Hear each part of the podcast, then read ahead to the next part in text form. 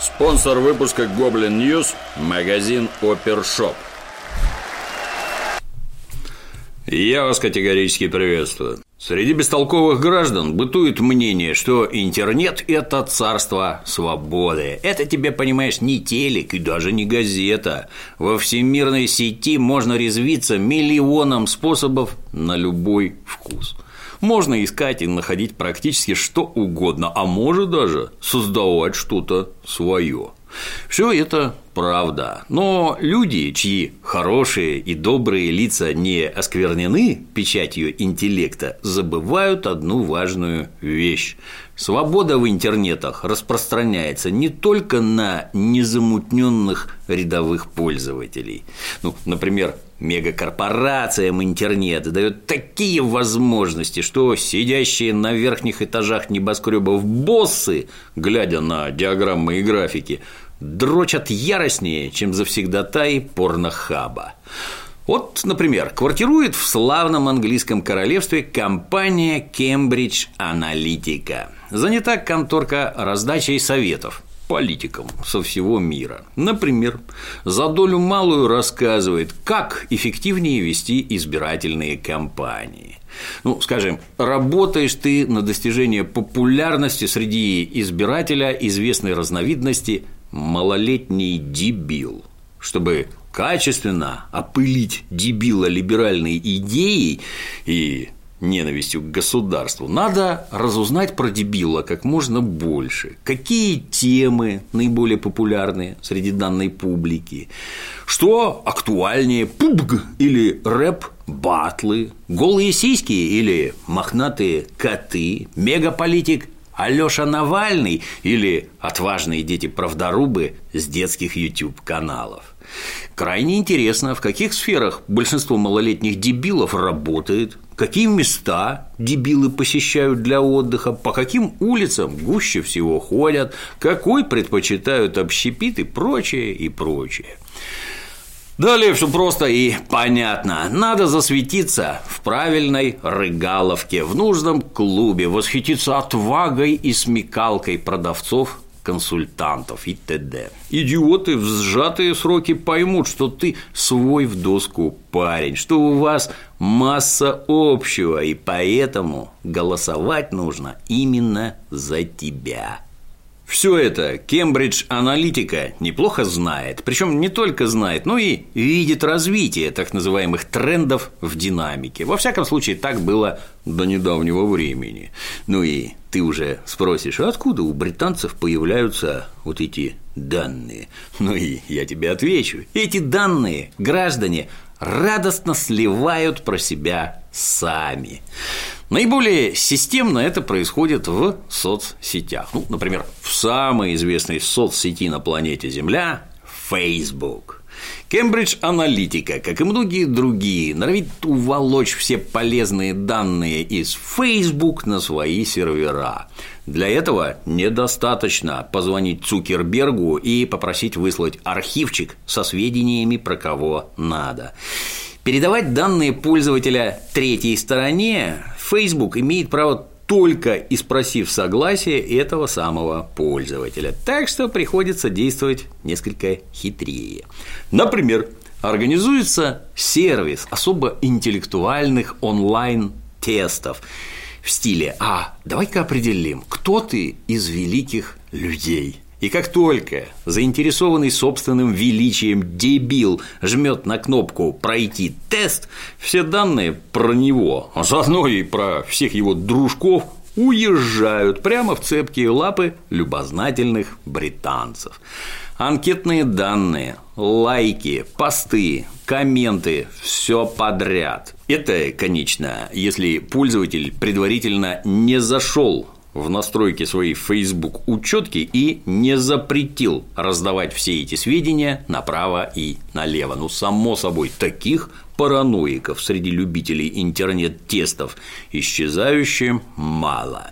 В общем, 270 тысяч фанатов онлайн-тестирования обеспечили Cambridge Analytica весьма подробными данными про 50 миллионов человек, которые, обращая внимание, вываливают все про себя в сеть сугубо добровольно. Ну, разумеется, для уважаемой фирмы это далеко не единственный, но весьма важный способ добычи информации об электорате. Большое количество данных позволяет выявлять интересные и совершенно неочевидные закономерности. Например, внезапно выяснилось, что граждане, склонные лайкать один знаменитый обувной бренд, а также известный всем шоколадный батончик, обладают повышенной склонностью к антисемитизму. Знания подобного рода позволяют гораздо лучше и эффективнее пропихивать любую рекламу, в том числе политическую. Интересное расследование провели британские журналисты под видом потенциальных клиентов, которым нужна помощь на выборах в Шри-Ланке. Несколько месяцев успешно вели переговоры с топ-менеджерами Кембридж Аналитика, и те, в свою очередь, пытаясь завлечь клиента, достаточно красочно расписали свои возможности. Например, как оказалось, аналитическая компания имеет широкий спектр услуг, не только аналитических, ведь в ее структуре трудятся бывшие сотрудники Ми-5 и Ми-6. Например, они могут вашему конкуренту-кандидату сделать предложение, от которого тот не сможет отказаться, и записать все это на камеру, а потом с помпой слить этот компромат в СМИ и рассказать о вероломстве негодяя. Или, например, создать с ним компромат интимного характера, познакомив ничего не подозревающего политика с шикарной блондинкой, конечно, не из местных. Привести можно откуда угодно, например, с Украины. В общем, применяют все доступные технологии в ведении честной и демократичной политической борьбы. Одни из главных спонсоров конторы – американская семья Мерсер – эта же семья потратила несколько самосвалов бабла на предвыборную кампанию Донни Трампа.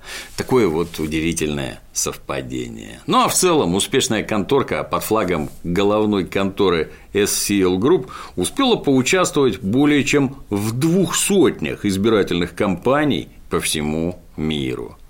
А вот из Киева, к примеру, пришел заказ несколько иного рода выработать методики интернет-воздействия на ДНР с целью ослабления единства и морального духа ополченцев. Говорят, заказ был выполнен, видимо, уже воздействуют. А вот еще интересное сообщает The Guardian. В 2014 году SCL Group совместно с Министерством обороны Великобритании работала над проектом «Дуко», в ходе проекта SCL оценил модели поведения у молодых неженатых мужчин и ключевых факторов, влияющих на нестабильность среди этой группы. Вскоре после работы SCL провела тренинг для НАТО, который затем был передан грузинским, украинским и молдавским правительственным чиновникам. Грузия, Украина и Молдавия, если кто вдруг не в курсе, это недалеко от нас. Почему данные о том, что может провоцировать неженатых молодых мужчин на беспорядки, были переданы в страны, расположенные именно вокруг России. Ну, кто ж его знает? Видимо, потому, что Великая Британия и особенно ее Министерство обороны – это наши старинные закадычные друзья. В общем, все шло бы хорошо и по сей день, если бы не бывший сотрудник Кембридж Аналитика Кристофер Уайли. Кристофер сбежал из конторы в 2015 году, ну, якобы потому, что внезапно устыдился, а на днях слил информацию журналистам из The Guardian и The New York Times и все завертелось.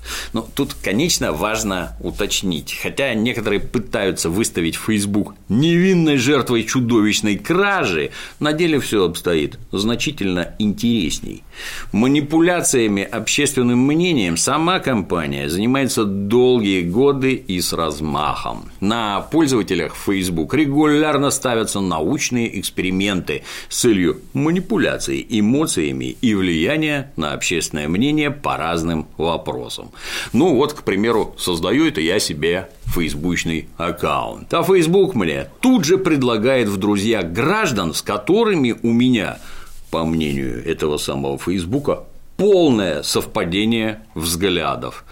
Кандидаты в мои друзья – это понятно. Леха Навальный, Виктор Шендерович, Михаил Прохоров и другие не менее близкие мне люди. На вопрос воздуха, к чему бы это, давно окопавшаяся в Фейсбуке публика начинает заверять, что процесс автоматический, и никто мне ничего не предлагает и не навязывает.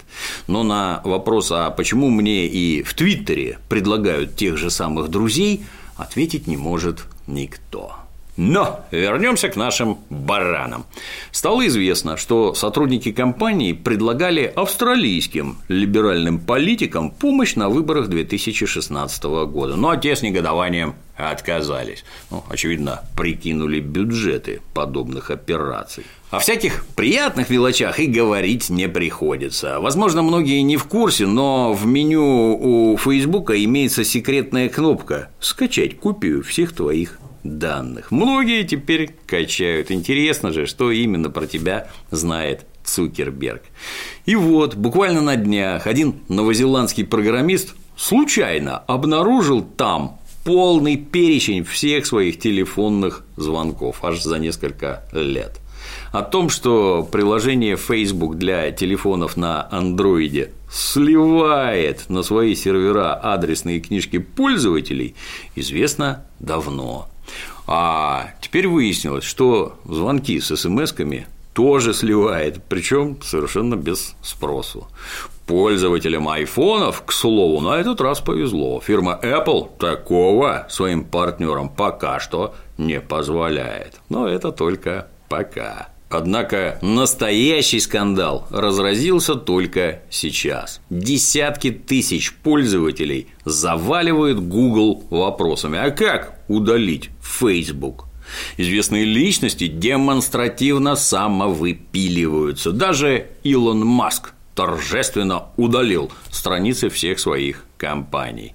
За пару дней капитализация Facebook упала на 60 миллиардов долларов. Это, между прочим, больше, чем стоимость всей мегакомпании Tesla Motors. Цукерберга таскают по американским инстанциям. Он пытается оправдаться и планирует закрутить гайки. Ну, продолжаем наблюдение. Скучно явно не будет. Летом 2017 года ФСБ России довела до сведения общественности, что самый популярный мессенджер среди отечественных террористических организаций – это Telegram. Он позволяет создавать секретные чаты, где переписка зашифрована настолько добротно, что планировать взрывы и другие злодеяния можно безо всякой опаски. Например, по информации ФСБ, для подготовки апрельского теракта в метро Санкт-Петербурга использовался именно этот замечательный мессенджер. Тогда, если кто не помнит, убили 15 человек. Со стороны ФСБ руководителю Telegram Павлу Дурову был отправлен запрос о предоставлении информации для декодирования сообщений в отношении шести номеров. Ответа не последовало. Через это в октябре прошлого года решением мирового суда Telegram был оштрафован на 800 тысяч рублей. Под Новый год в Верховный суд России поступил иск от Telegram. Английская компания просила признать недействительным приказ ФСБ, который предписывает мессенджерам предоставлять ведомству ключи для дешифровки сообщений без решения суда. 20 марта Верховный суд России данный иск отклонил. В тот же день Роскомнадзор уведомил Дурова и его друзей, что у них есть 15 суток на выполнение требований ФСБ. В ответ Павел заявил, угрозы заблокировать Телеграм, если он не выдаст личные данные своих пользователей, останутся безрезультатны. Телеграм будет отстаивать свободу и приватность. Сказанные Павлом Дуровым слова – это, если кто вдруг не понимает, просто слова – с кем в действительности сотрудничает Телеграм, а кому рассказывает про свободу и приватность, знает только сам Павел Дуров, ну и особо к нему приближенные.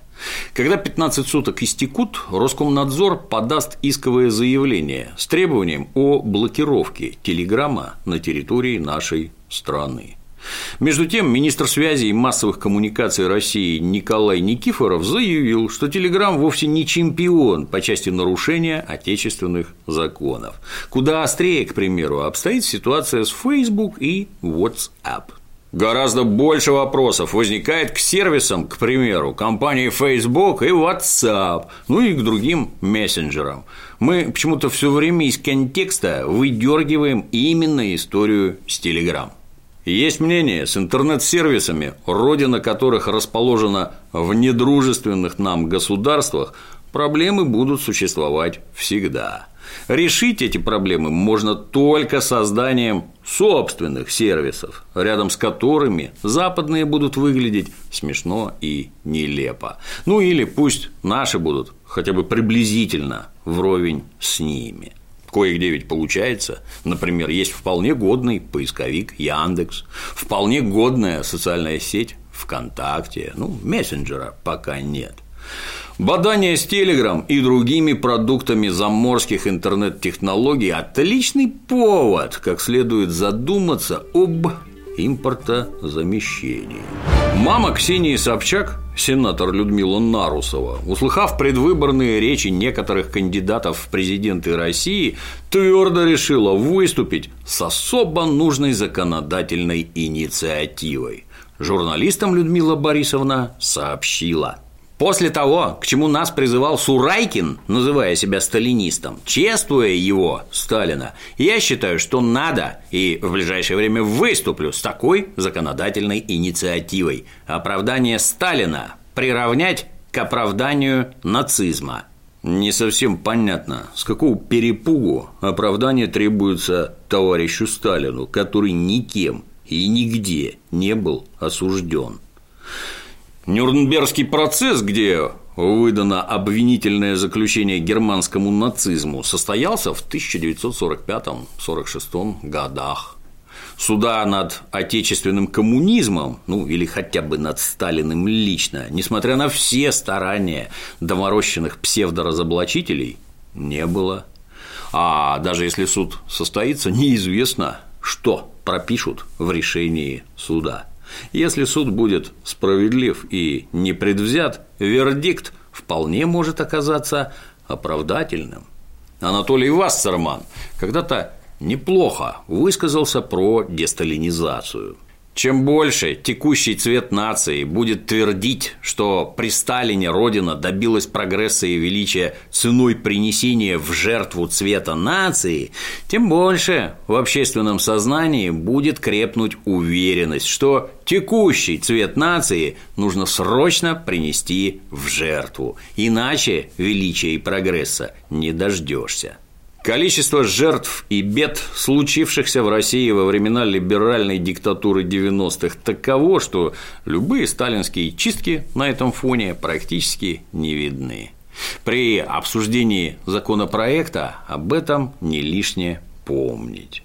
Опасаться, что к власти сегодня придет некий новый Сталин, может только человек про Сталина, не знающий ничего, кроме бредней Солженицына и Сванидзе. Виссарионович был глыбой, человеком редчайших управленческих и интеллектуальных способностей. Рождаются такие крайне редко, к власти приходят еще реже. Там далеко не только по уму отбор идет.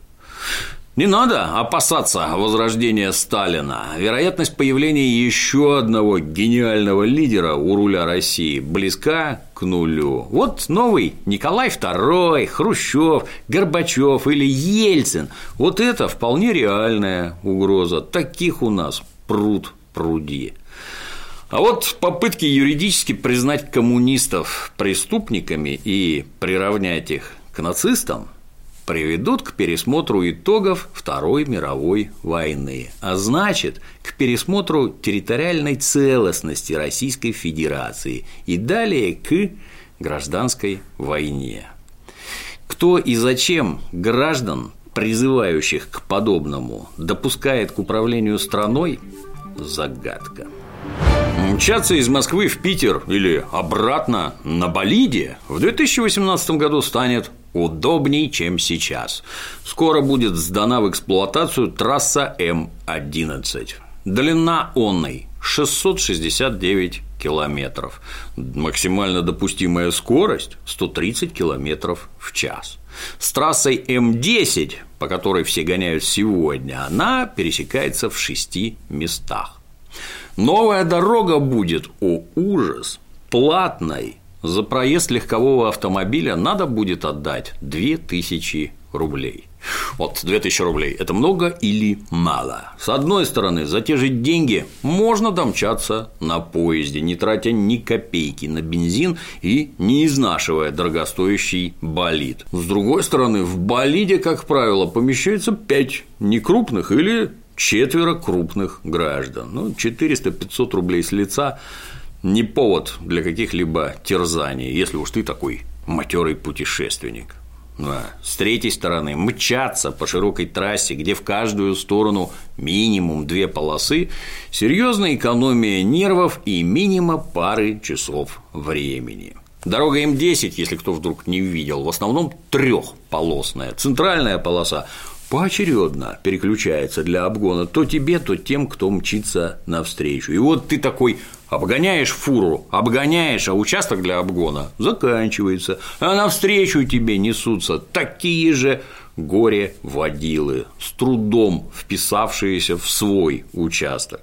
Заграждения между полосами, понятно, нет. И все это несколько нервирует даже бывалых водителей. Максимально разрешенная скорость 90 км в час.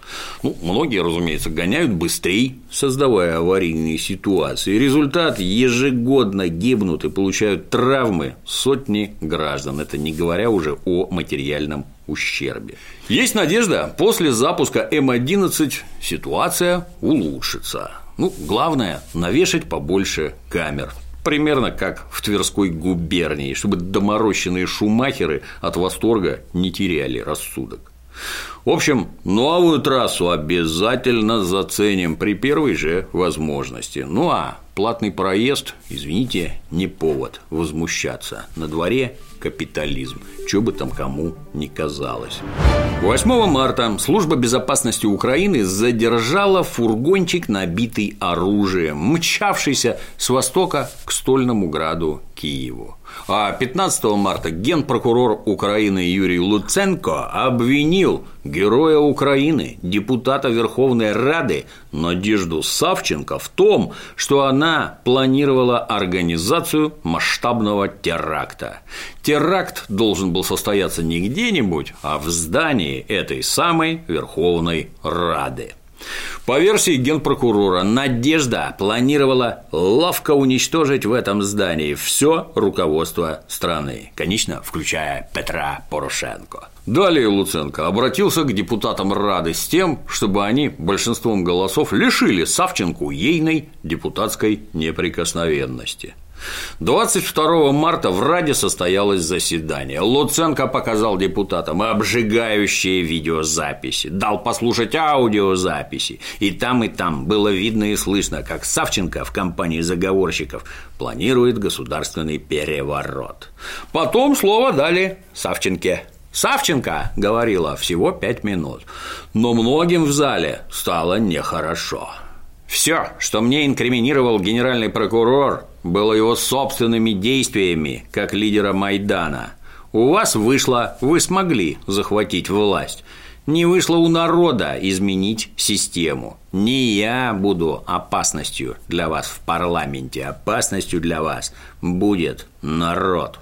В целом надежда упирает на то, что оружие в Киев ехало не с целью всех из него убить. Цель якобы была в том, чтобы продемонстрировать верховной власти степень ее уязвимости.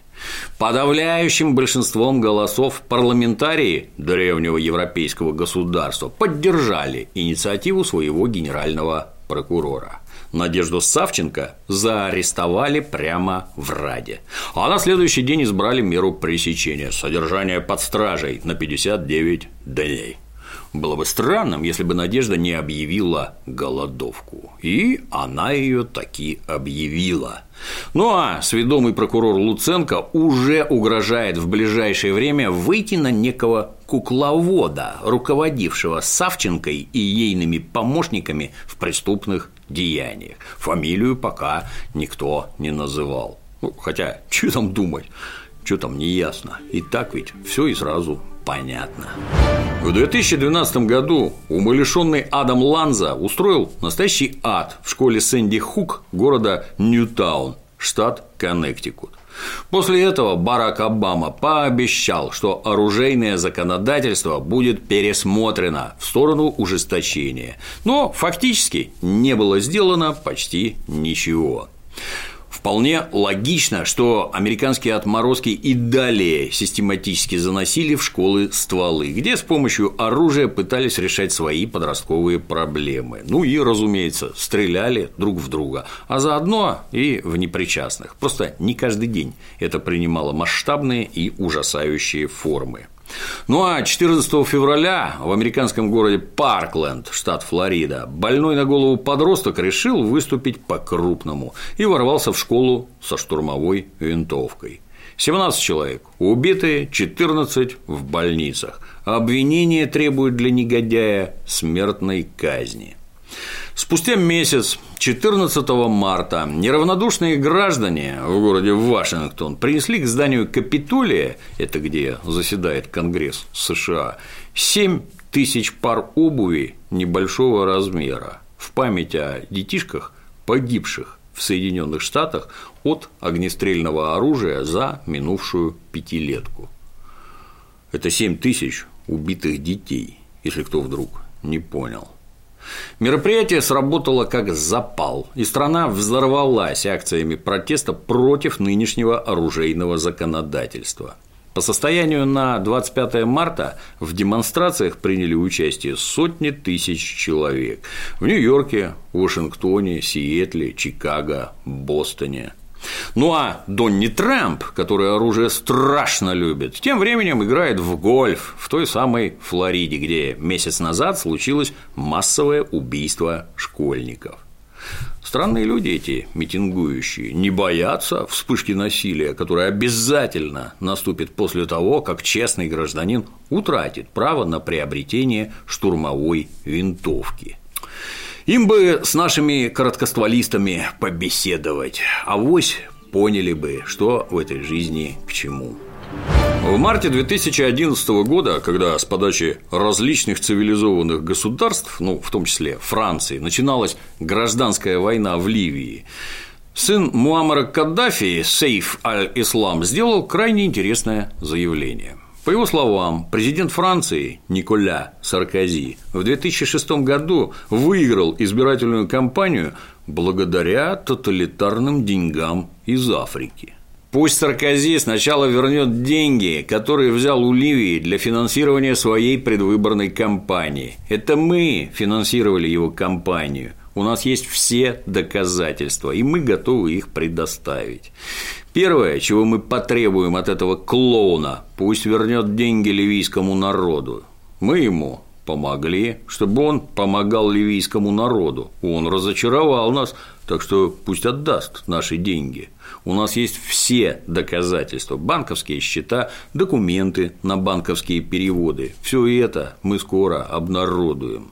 Разумеется, Николя тут же заявил, что все это враки. Ну а раз он так сказал, дело немедленно замяли. Однако в марте 2012 года обнаружились документы. Саркози тут же заявил, что документы фальшивые. Но тут бывший премьер-министр Ливии Башар Эсид подтвердил, что финансирование таки было. Подтвердил это и Александр Лукашенко. Он взял 100 миллионов долларов у Каддафи. Муаммар Каддафи мне лично об этом рассказывал, когда приезжал в Минск. Поэтому, может быть, Ливию убили, изнасиловали и уничтожили. И сейчас пытаются уничтожить семью Каддафи, чтобы следов не осталось. Вот вам демократия. Ну, разумеется. Кто же будет слушать белорусского тирана? И уж тем более принимать во внимание документы, которые Саркози лично назвал фальшивкой. Начатое в 2013 году расследование не давало никаких результатов, и на жизнь Николя не влияло практически никак. Ну, разве что выборы в 2012 он все таки проиграл. Полковник Каддафи был уже мертв, и денег поэтому не прислал. Но время шло, и из мешка старой тайны вылезало все больше и больше острых шильев. Например, в позапрошлом году допросили человека, который 12 лет назад таскал из Ливии во Францию чемоданы с наличкой. Заносили чемоданы прямо во французское МВД, рулил которым в то время угадай кто ну а в январе нынешнего года появился еще один свидетель – французский бизнесмен Джури. У Джури в прошлом десятилетии были настолько плодотворные деловые отношения с Саркози и ливийским руководством, что его показания уже позволили на денек поместить экс-президента под стражу с целью осуществления вдумчивых добросов. Сейчас Николя уже выпущен из застенков, но обвинение в пассивной коррупции – это получение взяток, нелегальном финансировании предвыборной кампании, а заодно в присвоении финансов государства Ливия, ему таки предъявили. Ни с одним обвинением фигурант категорически не согласен. Какой же вывод можно сделать из этой прискорбной истории? Вывод простой – Честность и порядочность уважаемых западных партнеров проявляется особенно ярко, когда ты силен, а они слабы. Когда им от тебя что-то нужно. Например, у тебя гора нефтяных денег, а харизматичному политику надо как-то выиграть демократические выборы – а вот когда победивший на выборах благодаря твоим деньгам гражданин решит, что пора замести следы, тебя внезапно назначат тираном, и в твою страну прилетят самолеты НАТО. Саркози – один из немногих видных европейских политиков, озвучивших вполне вменяемую позицию по Крыму. Крым выбрал Россию, и мы не можем его за это упрекать, сказал Николя три года назад. Когда возникли трения вокруг вертолетоносцев «Мистраль», Саркози призывал руководство Франции не плясать под дудку США и выполнить условия контракта с Россией. И вроде бы есть все поводы относиться к экс-главе Франции сугубо положительно. Но вот история с Каддафи впечатление, деликатно выражаясь, слегка портит. А вообще, конечно, попахивает все профанацией. Не может приличный француз брать взятки у кого-то там, да еще при помощи них выигрывать целые выборы в цивилизованном, очень демократичном европейском государстве. Ведь на Западе такое совершенно невозможно. Коррупция есть только в России, курирует ее лично Путин. Ну, посмотрим, что решит суд. Хочешь поддержать Goblin News? Зацени ассортимент Опер Shop. Link под роликом. А на сегодня все. До новых встреч.